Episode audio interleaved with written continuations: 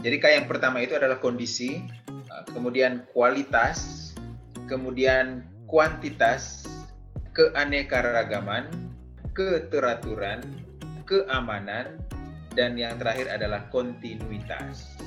Uh, kami juga di prinsip keamanan ini menyinggung masalah yang belum banyak diangkat, yaitu masalah merkuri pada ikan. Iya, termasuk pestisida pada pestisida yang orang bilang oh pestisida pada tumbuhan. Saya setuju bahwa di tumbuhan memang ada pestisida. Hmm. Tapi maksudnya maksud saya gini, orang tidak melihat bahwa oh kalau tumbuhan ada pestisida, mereka lupa bahwa dari penelitian justru kandungan pestisida di ikan lebih tinggi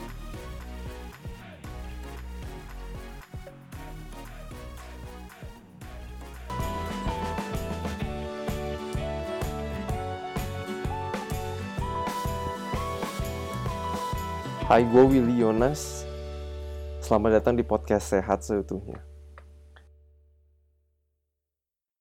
Halo semua, selamat datang di podcast Sehat Seutuhnya bersama saya Willy Yonas.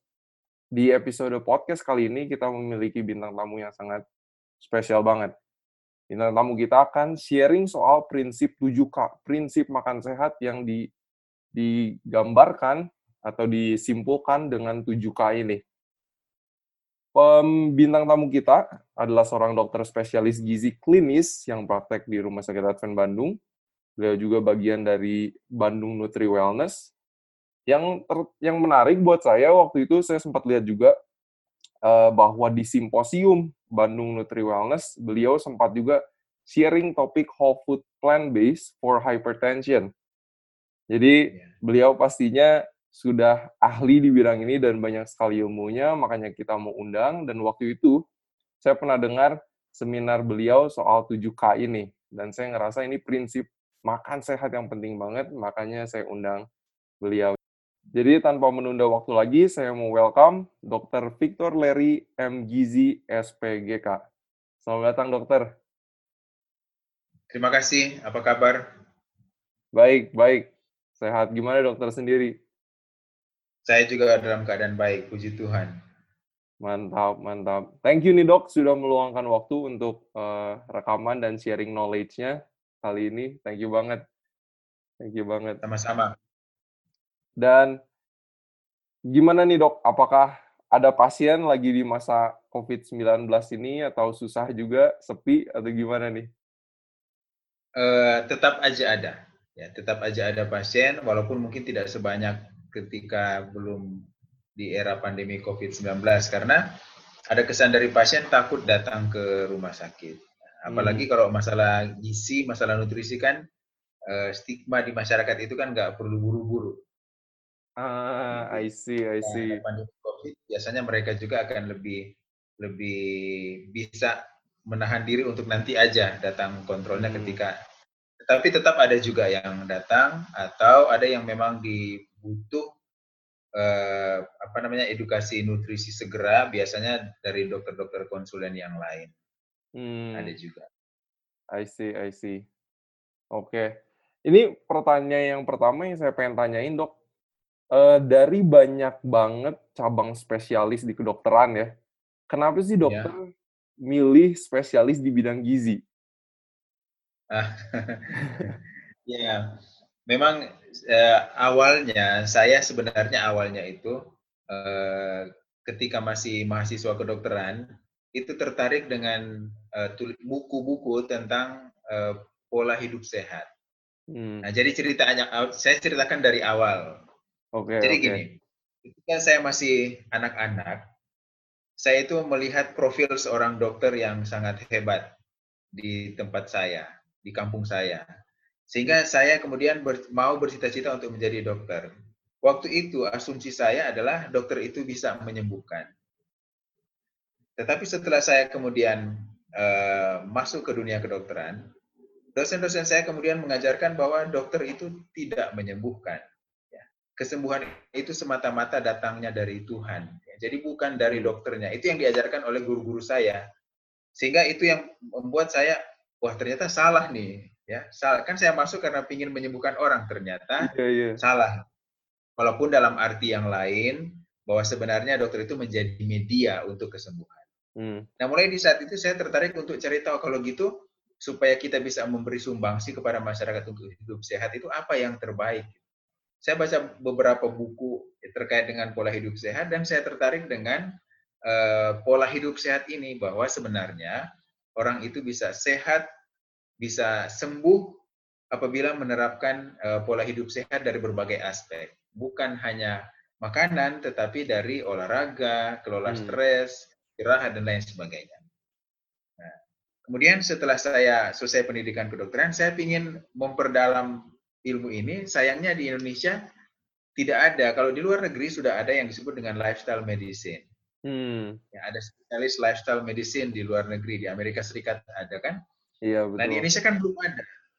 Sehingga saya berusaha mencari dan akhirnya ketemulah saya dengan uh, pendidikan spesialis gizi klinik. Sehingga hmm. saya akhirnya berpikir kalau gitu lebih baik saya ambil gizi klinik aja karena gizi, gizi klinik ini yang lebih lebih uh, apa namanya cocok dengan apa yang saya inginkan gitu. Masuk hmm. juga kan gizi, makanan masalah makan kan masuk di pola hidup yang sehat. Gitu. Betul. Kira-kira itu awal saya uh, tertarik untuk untuk ngambil gizi klinik ini. Oh, iya ya benar. Paling mendekati sama lifestyle medicine ya. Lumayan. Betul. Iya. Betul, betul. Ini um, menarik banget sih dan kalau boleh tanya tuh dok, apakah ketika dokter uh, lagi kuliah kedokteran, uh, apakah ada banyak belajar sisi lifestyle juga? Uh, tidak ada justru, ya. Bahkan ilmu gizi di dunia kedokteran itu nggak banyak dibahas mungkin hanya hanya dua atau tiga SKS saja sepanjang pendidikan kedokteran gitu. Sehingga hmm. ketika saya mau mengambil spesialis gizi klinik, syarat yang ditetapkan uh, adalah saya harus lulus magister gizi dulu. Jadi sebagai dokter umum kami diajarkan dulu masalah nutrisi selama kurang lebih dua tahun, baru kemudian bisa mengambil spesialis gizi klinik. Jadi nutrisi aja nggak banyak diajarkan di dunia kedokteran, Hmm. Apalagi pola hidup itu saya malah nggak pernah belajar tuh pola hidup di dunia dokter kalau diajarkan walaupun sebenarnya tersirat-tersirat sih sebenarnya ya. Hmm. Tetapi diajarkan secara khusus tidak ada. I see, I see. Wah, itu menarik tuh. Berarti jadi ambil magister gizi dulu baru spesialis gizi klinis lagi. Itu syaratnya. Jadi untuk ngambil spesialis gizi klinik syaratnya harus lulusan magister gizi. Wow, itu lumayan lama juga dong dok jadinya. Uh, totalnya sama dengan spesialis yang lain. Oh oke. Okay. Totalnya sampai sampai selesai spesialis gizi klinik itu sekitar empat tahunan. Oke okay, oke. Okay. Wow wow keren keren banget nih dok. Oke, ini kita mau langsung dive in ke prinsip 7K ini nih. Buat saya menarik banget. Kayaknya 7K ini gampang diingat. Uh, yeah. 7K ini apa sih dok? Mungkin boleh disebutkan satu-satu, terus nanti kita dive in satu-satu nih. Oke. Baik, jadi prinsip 7K ini adalah eh, apa namanya eh, kondisi. Jadi K yang pertama itu adalah kondisi, okay. kemudian eh, kemudian kualitas, kemudian kuantitas, kemudian keanekaragaman, kemudian keteraturan, kemudian keamanan, dan yang terakhir adalah kontinuitas. Okay. Itu prinsip komprehensif 7K. Ya gitu. Oke, okay, oke. Okay. Ini bakal menarik nih. Oke, kita langsung mulai dari yang pertama deh, Dok. Ya, ya, boleh. Gimana tuh prinsip K yang pertama tadi? Uh, prinsip kondisi. Kondisi. Nah, gimana tuh prinsip kondisi apply ke uh, pola makan kita? Ya, jadi jadi gini, uh, prinsip kondisi itu uh, artinya gini, ketika kita membahas tentang makanan, maka kita tidak langsung biasanya orang kalau bahas tentang makanan itu yang dibahas adalah jenisnya. Hmm. Pisang sehat, red meat tidak sehat, gitu kan? Mm-hmm. Nah, itu itu hanya satu mungkin masalah satu uh, dari di antara tujuh prinsip K ini itu hanya satu aja. Tetapi kita harus melihat uh, faktor yang disebut dengan faktor kondisi. Jadi sebenarnya gini, 7K ini kami angkat karena melihat banyak sekali hoax tentang masalah nutrisi. Dan dan disebut sebagai hoax. Padahal sebenarnya pada kondisi-kondisi tertentu itu bukan hoax. Itu malah sesuatu yang benar. Jadi gara-gara kondisinya, jadi orang gini, orang melihat sesuatu, satu dari belakang, satu dari depan. Berantemlah mereka berdua. Padahal yang diperbincangkan benar tuh satu. Nah sehingga kami melihat bahwa nggak bisa masalah nutrisi ini harus dibahas secara komprehensif, tergantung dari kondisi. Mungkin yang paling yang paling ekstrim mungkin saya sebutkan. Contoh, mungkin di dunia ini ada satu negara yang makanan yang paling mudah mereka dapat itu adalah uh, daging misalnya. Mhm. Nah kalau di tempat itu kemudian kita paksakan mereka makan sayur dan buah, ini sesuai kondisi bukan satu hal yang sangat cocok. Hmm. Walaupun pada dasarnya sih negara mana di dunia ini yang tidak ada sayur dan buah gitu kan? Iya iya iya. Ini sebagai sebagai contoh lah yang paling uh, ekstrim mungkin. Atau contohnya gini, kalau kita lagi mendaki gunung gitu, kita ada di di puncak gunung, nggak ada makanan sayur dan buah yang tinggal ada mie instan. Apakah kita harus mengatakan bahwa mie instan itu racun, padahal uh, tidak ada makanan yang lain? Nah inilah yang disebut dengan prinsip kondisi. Jadi hmm. pada kondisi-kondisi tertentu kita membutuhkan eh, makanan-makanan tertentu sesuai dengan apa yang kita butuhkan. Jadi ada satu prinsip yang kami angkat di prinsip kondisi ini adalah kadang-kadang kita tidak boleh berbicara apa yang boleh dan apa yang tidak tetapi uh, apa yang bisa memenuhi kebutuhan nutrisi kita di saat itu untuk membuat kita tetap survive.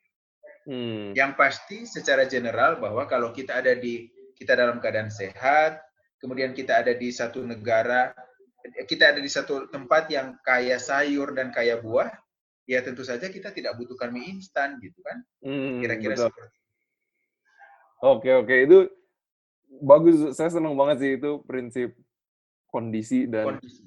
yang tadi sempat dokter juga mention ya di di bidang nutrisi ini kayak banyak yang banyak orang sebut kayak hoax dan lain-lain.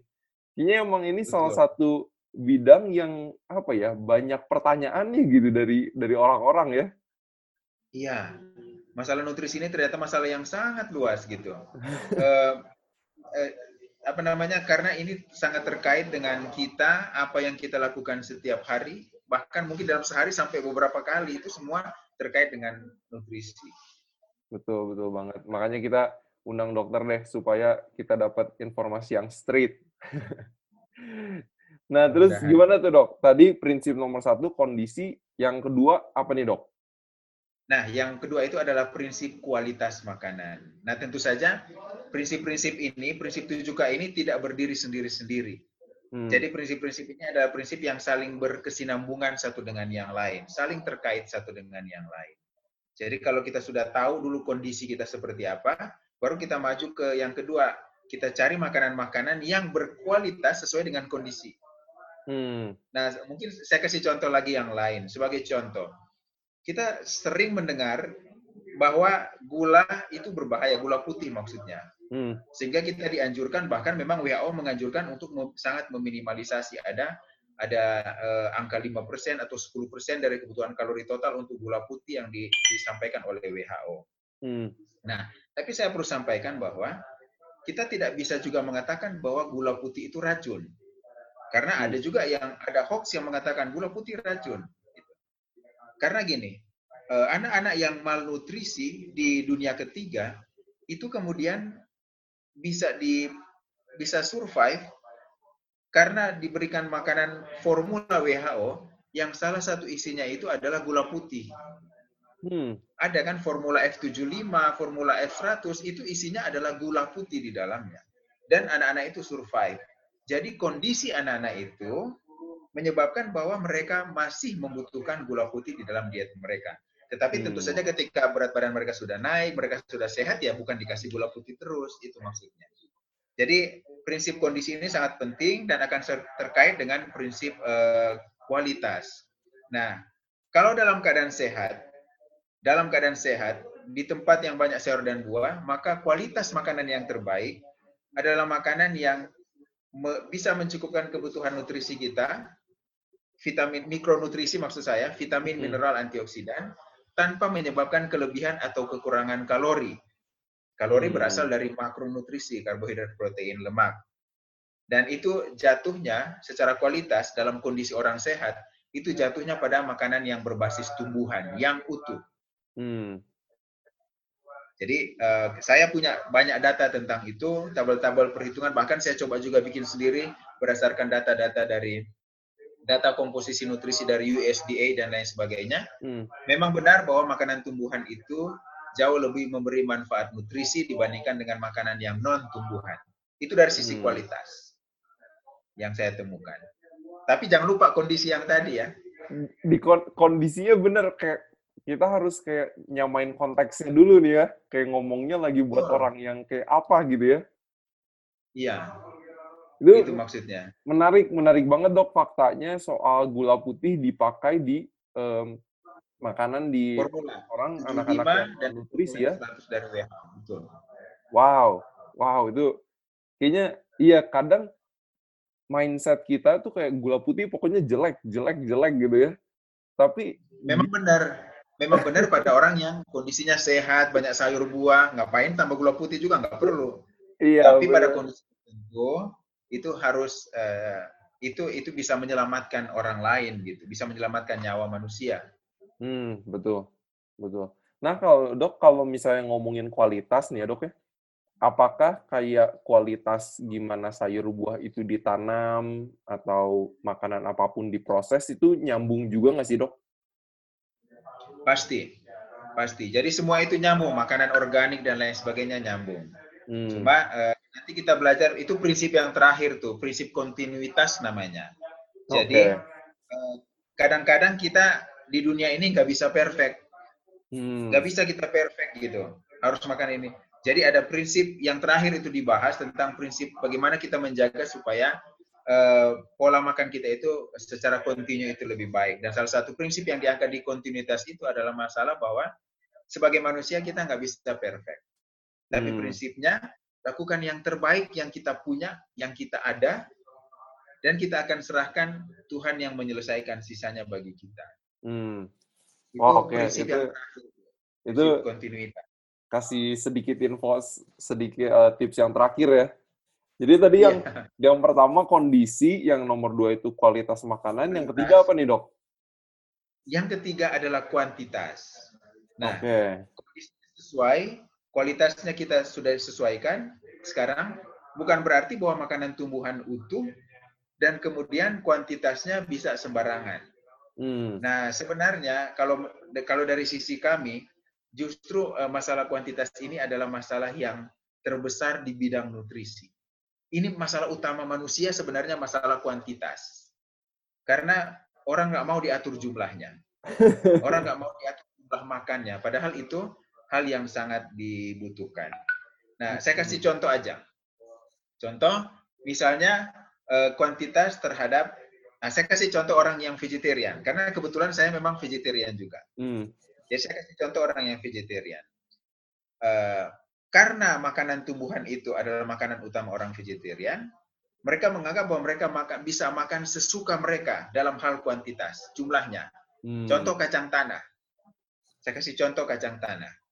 Sesuai dengan uh, uh, komposisi nutrisi dari USDA untuk kacang tanah ini, setiap 100 gram kacang tanah itu kalorinya 585 kalori. Banyak sih, Dok. Banyak pak itu satu satu makan besar orang sudah nasi sudah sayur hanya 100 gram itu kacang tanah kalorinya sudah 585. Sementara ada mungkin orang yang sambil nonton sepak bola dia makan kacang tanah itu bisa sampai sekilo mungkin setengah sampai sekilo sambil nonton sepak bola empat dua kali empat lima menit dan kemudian akhirnya terjadi penimbunan kalori terjadi hmm. penimbunan lemak, muncul berbagai masalah termasuk asam urat di dalamnya dan yang hmm. disalahkan jenisnya. Kacang tanah yang disalahkan. Padahal itu bukan masalah kacang tanah tetapi masalah kuantitasnya. Hmm. Jadi kacang tanah kalau dimakan hanya seperti anjuran sekarang mungkin rata-rata kebutuhan orang cuma 2-3 porsi protein dari kacang-kacangan. Kacang tanah itu satu porsinya itu hanya sekitar 2 sendok makan aja, sekitar 15 gram. Hmm. Jadi kalau dua porsi sekali makan itu hanya kira 30 gram. Bayangkan kalau orang sudah makan sekilo. Nah, itu sebabnya eh, masalah kuantitas ini paling mungkin sering diabaikan bahwa bahkan pada orang-orang yang menganggap sudah mem, sudah memilih makan makanan yang sehat. Hmm. Padahal itu sangat uh, uh, sangat penting bahkan bagi kami justru itu yang menjadi masalah utama. Kelebihan makan sudah sangat dikaitkan dengan penimbunan lemak, terjadinya radang pasca makan, terjadinya hmm. stres oksidatif pasca makan, dan ujung-ujungnya kan itu semua penyakit-penyakit tidak menular. Hmm. Bahkan penelitian-penelitian sekarang ada penelitian yang tidak menunggu enam bulan, satu tahun baru jadi. Dikasih makan banyak jumlahnya, langsung diukur kadar stres oksidatif, langsung diukur uh, uh, peradangan pasca makan, itu hasilnya tinggi. Cuman satu kali Jadi, ya? Bayangkan, betul. Hanya mungkin dalam hanya dalam beberapa jam aja mereka ukur tinggi. Itu. Hmm. Jadi bayangkan kalau kita membebani tubuh kita dengan tidak mau menghiraukan masalah kuantitas, makan sesuka eh, suka-suka gue gitu maksudnya. Hmm. Makan dalam jumlah yang sangat banyak walaupun itu makanan yang sehat. Hmm. Betul, betul. Itu prinsip kuantitas. Dok, kalau ngomong kuantitas nih dok, kan dari Kemenkes itu ada isi piringku ya. Apakah betul. itu suatu guide yang gampang buat orang juga di mengikuti kuantitas yang baik? Betul. Jadi salah satu tips yang kami berikan untuk mengatur kuantitas memang menggunakan isi piringku dari Kemenkes. Hmm. Tetapi enggak murni langsung seperti itu. Itu ada ada modif, modifikasinya. Hmm. Jadi biasanya saran kami adalah jalankan dulu uh, makan berdasarkan isi piringku itu dengan uh, keteraturan makan. Yaitu faktor keteraturan yang akan kita belajar berikutnya. Okay. Makan dulu isi piringku, tapi pantau berat badannya karena kuantitas belum bisa diwakili oleh isi piringku itu. Hmm. Tetapi ketika kita makan, pantau berat badan dan berat badan contohnya naik, itu berarti isi piringku, piringku itu masih terlalu gede. Jadi ini menyarankan untuk ganti piring ke yang lebih kecil, tapi rasionya jangan diganggu. Ya kan isi piringku itu ada tiga bagian besar dan bagian yang terakhir dibagi dua. Hmm. Kan isi piringku tiga ya, bagian ya, besar, ya. bagian yang terakhir dibagi dua untuk buah dan lauk pauk. Betul rasionya jangan diubah-ubah, tetapi mungkin ukuran piringnya akan dikecilkan dalam tanda kutip ya. Hmm. Ketika berat badan kita masih naik. Jadi memang itu yang digunakan, tapi ada dimodifikasi, harus dimodifikasi disesuaikan dengan apa yang terjadi pada uh, setiap orang. Karena setiap orang itu uh, responnya terhadap makanan itu berbeda-beda. Jadi hmm. kita tidak bisa generalisasi dengan ukuran piring yang biasa kita makan, orang pasti turun berat badan. Belum tentu, mungkin ada yang naik. Jadi cari piring yang lebih kecil, dengan kata lain kurangi semuanya secara hmm. proporsional. Betul, betul. Dan ini kalau ngomongin kuantitas juga pasti nyambung sama tingkat keaktifan seseorang juga ya? Setuju. Ya. Makanya makanya isi piringku nggak bisa di, langsung dibilang bahwa itu cukup buat kita. Piringnya hmm. bisa lebih besar, piringnya bisa lebih kecil, disesuaikan dengan uh, pemantauan berat badan secara berkala. Hmm. Wah, tips tips bagus tuh, tips bagus banget. Oke, jadi itu tips yang ketiga, kuantitas yang keempat apa nih, Dok? Yang keempat adalah keanekaragaman. Jadi, nah, kalau kita bahas isi piringku, maka di situ kan ada sayur ya. Hmm. Di situ ada sumber karbohidrat. Kan Eh, Kemenkes sudah bikin gambarnya sumber karbohidratnya juga banyak macam. Hmm. Itulah prinsip keamanan. Di sayur juga seperti itu, buah juga seperti itu, lauk juga seperti itu. Jadi jangan makan nasi tahu tempe hari ini, besok, minggu depan nasi tahu tempe, nasi tahu tempe. Karena akan bakal mengalami defisiensi nutrisi tertentu. Hmm. Jadi prinsipnya adalah makanan tumbuhan. Kalau kita bahas makanan tumbuhan per jenisnya, itu tidak ada makanan tumbuhan yang super. Nah, kita juga sering dengar istilah itu kan, uh, apa namanya, bayam makanan super, sawi makanan super. Mhm. Pada dasarnya tidak ada. Tidak ada makanan super dalam arti kalau kita makan satu aja makan bayam aja maka semua kebutuhan kita terpenuhi. Tidak ada. Mhm. Makanan tumbuhan ini kekurangannya di situ adalah dia tidak menyediakan semua unsur nutrisi. Sehingga cara yang kita lakukan adalah harus variasi. Hmm. Kombinasi atau yang kita bicarakan ini namanya prinsip keanekaragaman, ada variasi dan ada kombinasi.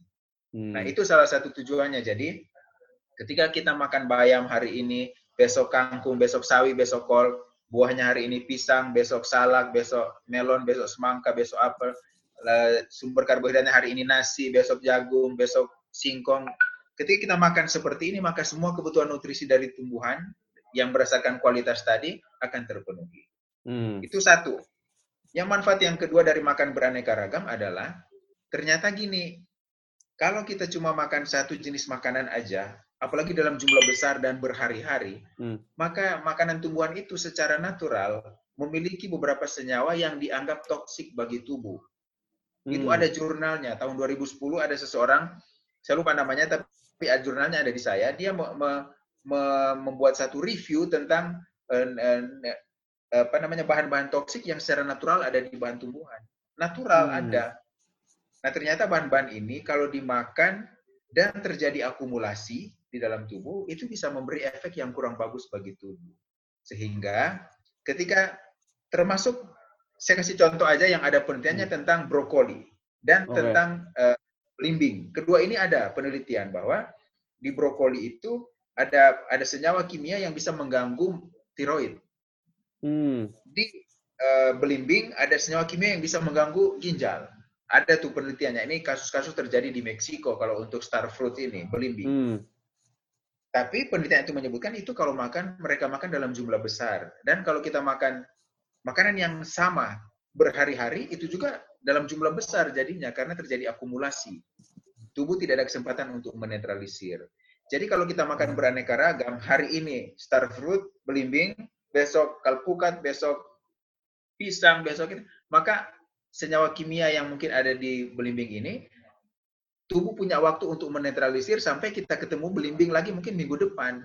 Hmm. Nah, itu manfaat yang lain yaitu dengan makan berane- beraneka ragam kita meminimalisasi terjadinya kemungkinan terjadinya risiko eh, akumulasi dari senyawa-senyawa yang secara alami ada di dalam bahan makanan yang kita anggap sehat yang bisa berbahaya bagi kesehatan. Kemudian efek yang ketiga dari makan beraneka ragam ini adalah dia bisa memperkuat atau menjaga efek tertentu dari bahan makanan. Nah ini banyak sekali Hmm. hoax yang muncul. Oh, eh, nanti kedelai membuat penurunan fungsi tiroid. Ini yang saya baru dengar beberapa waktu yang lalu. Hmm. Nanti kedelai akan menyebabkan berkembangnya kanker payudara. Hmm. Memang benar ada kaitannya kalau dilihat secara eh, ilmu kimia. Tetapi akhirnya penelitian menunjukkan bahwa itu terjadi kalau konsumsinya itu konsumsinya tunggal dalam jumlah yang besar. Hmm. Tidak ada prinsip keanekaragaman. Tapi ketika makanan kedelai itu kita gabung dengan fitokimia, eh, fitoestrogen yang berasal dari sayuran dan buah-buahan, maka efek isoflavon dari si kedelai itu bukan efek untuk memicu perkembangan sel payudara, eh, kanker payudara, tapi justru efek untuk menekan supresi dari kanker payudara. Asal dia Hmm. digabung dengan isoflavon yang lain, dengan fitokimia yang lain gitu.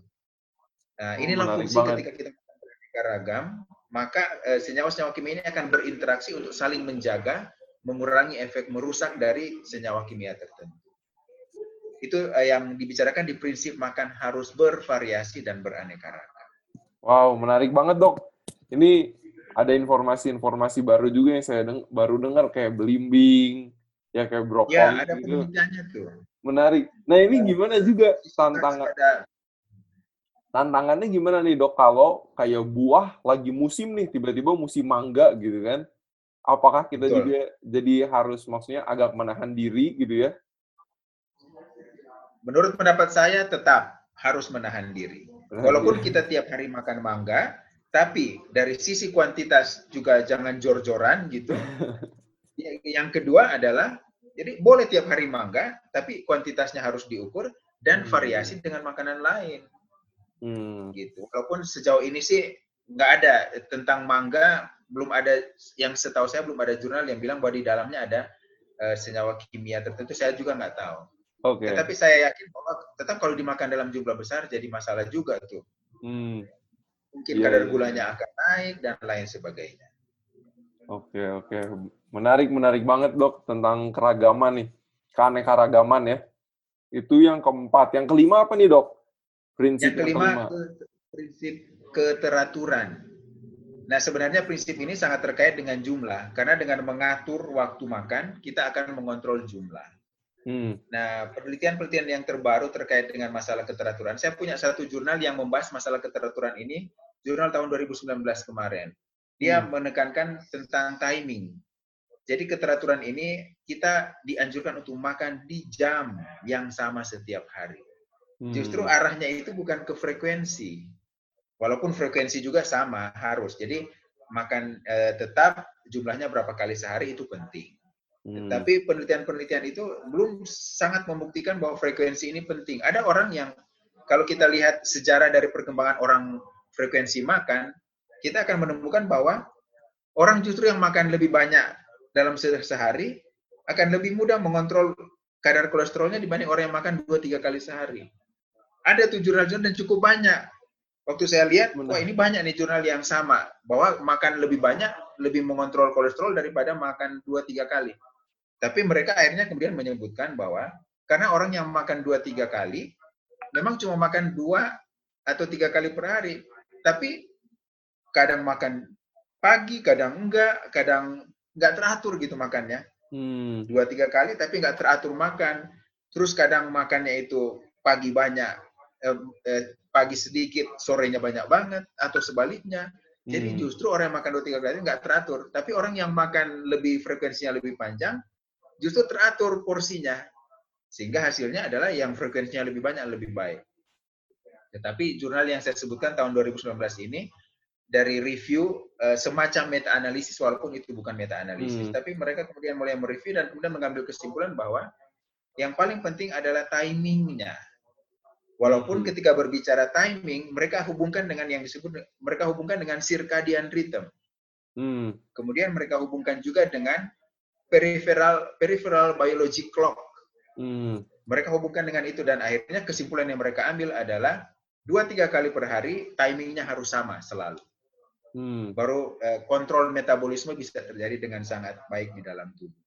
Jadi prinsip keteraturan makan ini juga hal yang sangat eh, penting. Hmm.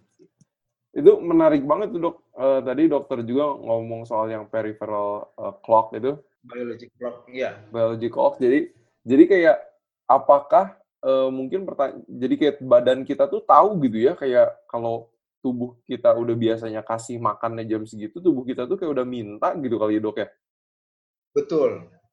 Dan eh, itu juga dihubungkan dengan eh, dari susunan dari susunan saraf pusat kita. Jadi Hmm. eating behavior itu berhubungan dengan circadian rhythmnya manusia dan kedua hal ini akan mempengaruhi yang apa namanya peripheral biologic clock tadi. Saat-saat Wow. ketika dia akan mengeluarkan enzim, hormon dan lain sebagainya, itu akan sinkron antara eating Hmm. behavior dengan irama sirkadian. Irama sirkadian saya lihat di jurnal itu lebih banyak bicara tentang lebih baik makan ketika masih ada matahari. Hmm. Karena mereka menyebutkan sejarahnya, orang itu mulai makan malam ketika artificial light ditemukan. wow, dan menarik. Dan, dan akhirnya sampai 24 jam kita terang terus. Dan eating behavior kita mengikuti itu. Dan akhirnya mengalami eh, kekacauan metabolisme di dalam. Hmm. Nah, kalau mereka itu menganjurkan bisa ada shift nggak kalau orangnya seseorang kerja malam gitu dok, kayak perawat misalnya? Nah ini juga udah pernah ditanyakan kepada saya dan saya nggak bisa jawab pertanyaan ini. Karena memang di Hmm. jurnal itu memang disebutkan bahwa eh, arahnya adalah memang nggak boleh. Cuma Hmm. Di dunia ini kan kita masa perawat dokter nggak bisa kerja malam? Gitu Iya. kan? Akhirnya gini, akhirnya yang kalau pertanyaan ini dibahas di prinsip kontinuitas tadi. Hmm. Do our best. Jadi lakukan yang terbaik yang bisa kita lakukan. Hal-hal yang di luar jangkauan manusia, biarkan Tuhan yang menyelesaikannya buat kita. Gitu. Betul. Kalau kita kita perlu banget perawat sama dokter yang ada jaga malam kan. Secara sains nggak bisa gitu, tetapi eh, nggak mungkin ini terjadi. Jadi itu sudah di luar jangkauan manusia sehingga eh, saya nggak bisa jawab. Tapi jawaban yang saya miliki adalah jawaban di kontinuitas bahwa ya udah kalau kita lagi pula kan nggak orang jaga malam seminggu jaga malam terus kan nggak Hmm. ada ya. Jadi aturan pemerintah pun mengatur supaya jaga malam itu mungkin nggak lewat dari dua atau tiga hari. Hmm. Oke oke, menarik menarik itu prinsip yang kelima ya keteraturan. Nah Prinsip prinsip yang yang keenam ini apa nih dok? Nah, prinsip yang keenam kita bicara tentang faktor keamanan. Hmm. Nah, di faktor keamanan ini juga sangat luas. Itu bicara tentang uh, paling tidak ada tiga hal yang dibicarakan di situ, yaitu di faktor keamanan itu kita bicara tentang uh, kemajuan teknologi yang berdampak pada lingkungan sehingga menghasilkan hmm. berbagai polutan yang akhirnya masuk di dalam bahan makanan, apakah tumbuhan atau makanan uh, non tumbuhan. Hmm. Kemudian di situ juga kita bicara tentang proses industri. Ketika makanan utuh diolah, maka proses industri itu menyebabkan penambahan berbagai senyawa kimia, pengawet, perisa, pewarna dan lain sebagainya. Kita bicaranya di faktor keamanan ini. Hmm. Jadi um, uh, kurang lebih faktor, faktor yang yang terakhir adalah kuman-kuman di dalam bahan makanan, ya kuman patogen hmm. di dalam bahan makanan. Nah tiga hal ini yang kita bicara di faktor keamanan ini sehingga kita harus bijaksana bijaksana untuk memilih, bijaksana untuk makan beraneka ragam supaya tidak terpapar dengan mungkin zat pengawet yang sama dari waktu ke waktu. Ya, jangan lupa bahwa prinsip ini tidak berdiri sendiri-sendiri dan sebenarnya hmm. nggak hmm. harus berurutan. Kadang-kadang dia saling mengikat satu dengan yang lain. Hmm. Tapi prinsip keamanan kita belajar tentang itu. Nah, eh, kami juga di prinsip keamanan ini menyinggung masalah yang belum banyak diangkat. Padahal kalau lihat dari rekomendasi, dilihat dari penelitian itu cukup mengkhawatirkan yaitu masalah merkuri pada ikan. Hmm. Karena tahun 2017 yang lalu di Boston, Amerika Serikat, perkumpulan dokter neurolog mengeluarkan satu statement bahwa uh, orang yang makan ikan dengan kadar merkuri yang tinggi sangat terkait dengan terjadinya penyakit yang disebut dengan amyotrophic lateral sclerosis. Penyakitnya apa tuh dok? ini penyakit yang menyebabkan sampai komunikasi antara sel saraf dan sel otot itu tidak ada, hilang. Wow. Terganggu komunikasinya sehingga orang itu nggak bisa, awalnya mungkin hanya gejalanya seperti kedutan-kedutan di otot, kemudian nggak bisa ngangkat tangan, nggak bisa jalan karena lemah otot-ototnya. Tapi progres, progresivitasnya cukup cepat sehingga akhirnya ujung-ujungnya orang itu menjadi lumpuh secara keseluruhan. Wow. ALS. Dan salah satu penyebab yang sudah di statement yang sudah dibuka adalah masalah merkuri pada ikan. Sementara di negara kita tidak di belum pernah diangkat masalah itu. Padahal hmm. kasusnya ada. Saya pernah menangani satu kasus di Rumah Sakit Advent, orang dengan penyakit ALS ini dirawat selama satu tahun tiga bulan di uh -huh. ICU.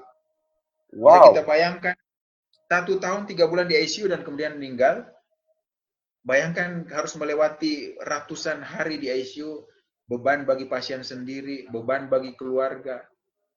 Nah, jadi saya pikir apa salahnya ketika pasien-pasien ALS ini muncul, cobalah lakukan pemeriksaan merkuri di hmm. rambut atau di kuku supaya kita bisa karena di Indonesia ini belum pernah diangkat masalah ini, padahal kasusnya ada.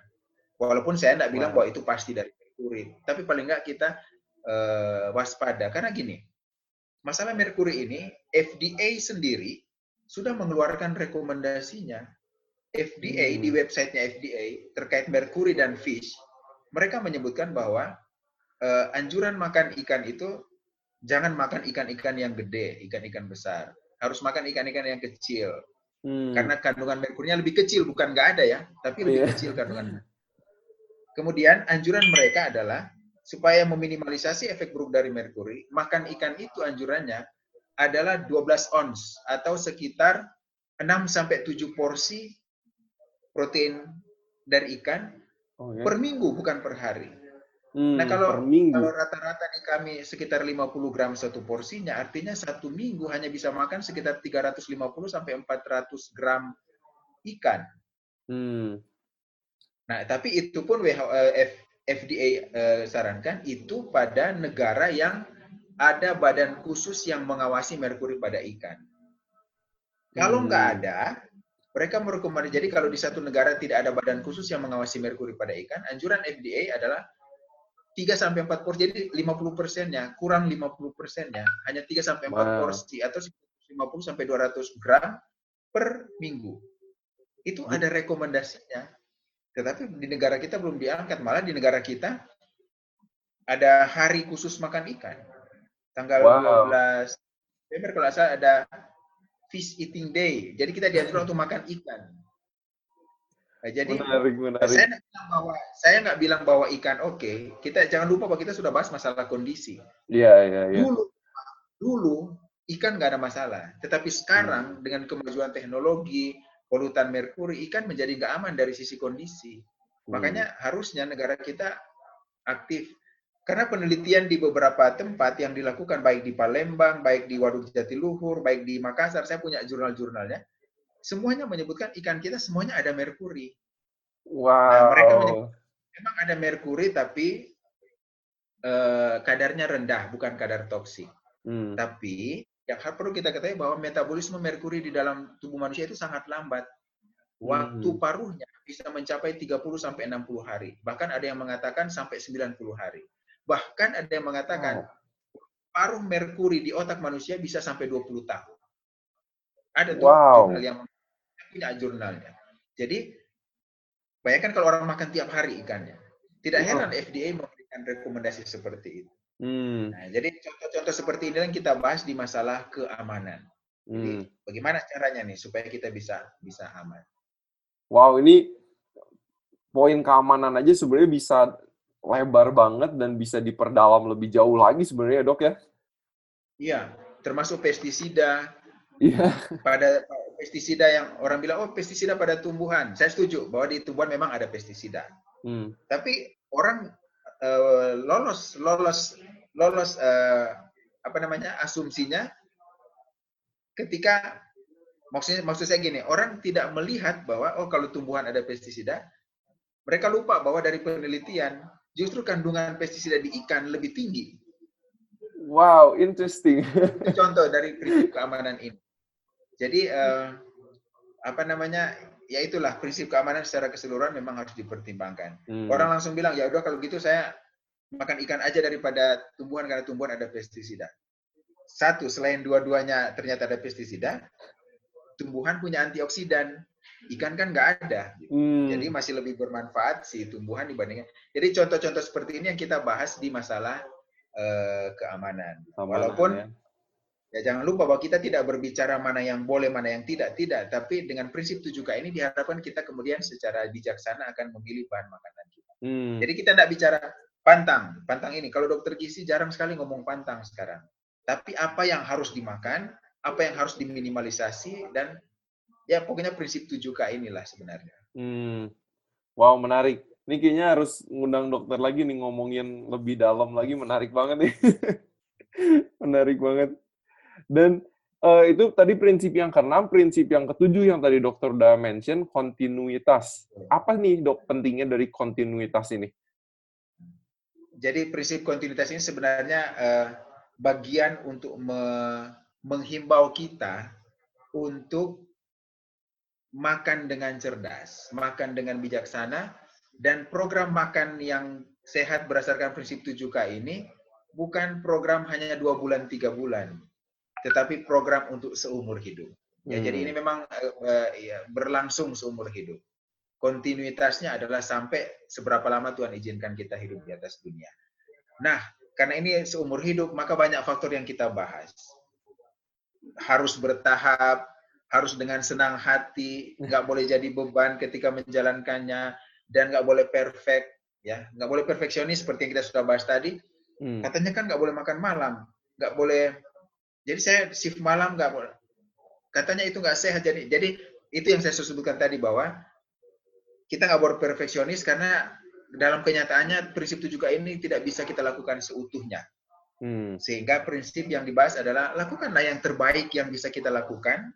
Jadi prinsip integritas yang diangkat Hmm. dan sisanya ya kita serahkan kepada Tuhan karena memang kita manusia ini sebenarnya nggak ada nggak punya kekuatan gitu kecuali kita dibantu oleh oknum yang lebih berkuasa dari kita. Hmm. Jadi itu semua dipelajari di prinsip kontinuitas dalam rangka karena itu akan dijalankan seumur hidup bukan hanya untuk satu dua bulan saja. Hmm. Benar, benar, benar. Kadang, kadang orang pemikirannya, oh, saya mau diet gitu. Nanti cuman tiga bulan, udah gitu, udah aja. Kembali ya orang ini juga yang menyebabkan sampai orang itu detoxnya berulang-ulang, detox berulang-ulang. Padahal sebenarnya detox itu hanya perlu satu kali aja gitu. Kalau orang melakukannya istilah detox yang kita sering gunakan, dia fasting, hanya minum jus dan sebagainya untuk untuk meringankan metabolisme tubuh, Hmm. mengurangi peradangan. Setelah dia detox, harusnya dia menjalankan pola hidup yang sehat dan nggak perlu Hmm. diulang-ulang. Tapi yang terjadi orang menggunakan detox sebagai metode terapi dan ini yang keliru. Hmm. Dan ini hal yang sangat keliru. Orang berulang-ulang, saya detox, nggak apa-apa saya makan nggak diatur nanti detox. Nah ini yang hal yang keliru. Belum sampai di detox berikutnya mungkin sudah kena gejala penyakit tidak menular. Hmm. Ini juga dipelajari di prinsip uh, kontinuitas. Betul betul. Wow, dok ini kayaknya informasi yang udah dibagikan banyak banget buat pendengar-pendengar podcast kalian juga ini bisa dicerna baik-baik nih satu-satu poinnya. Dan nanti kalau misalnya punya pertanyaan juga boleh kirimkan ke kita. Nanti siapa tahu ketika dokter Larry kosong bisa diundang lagi nih. Bisa diundang lagi.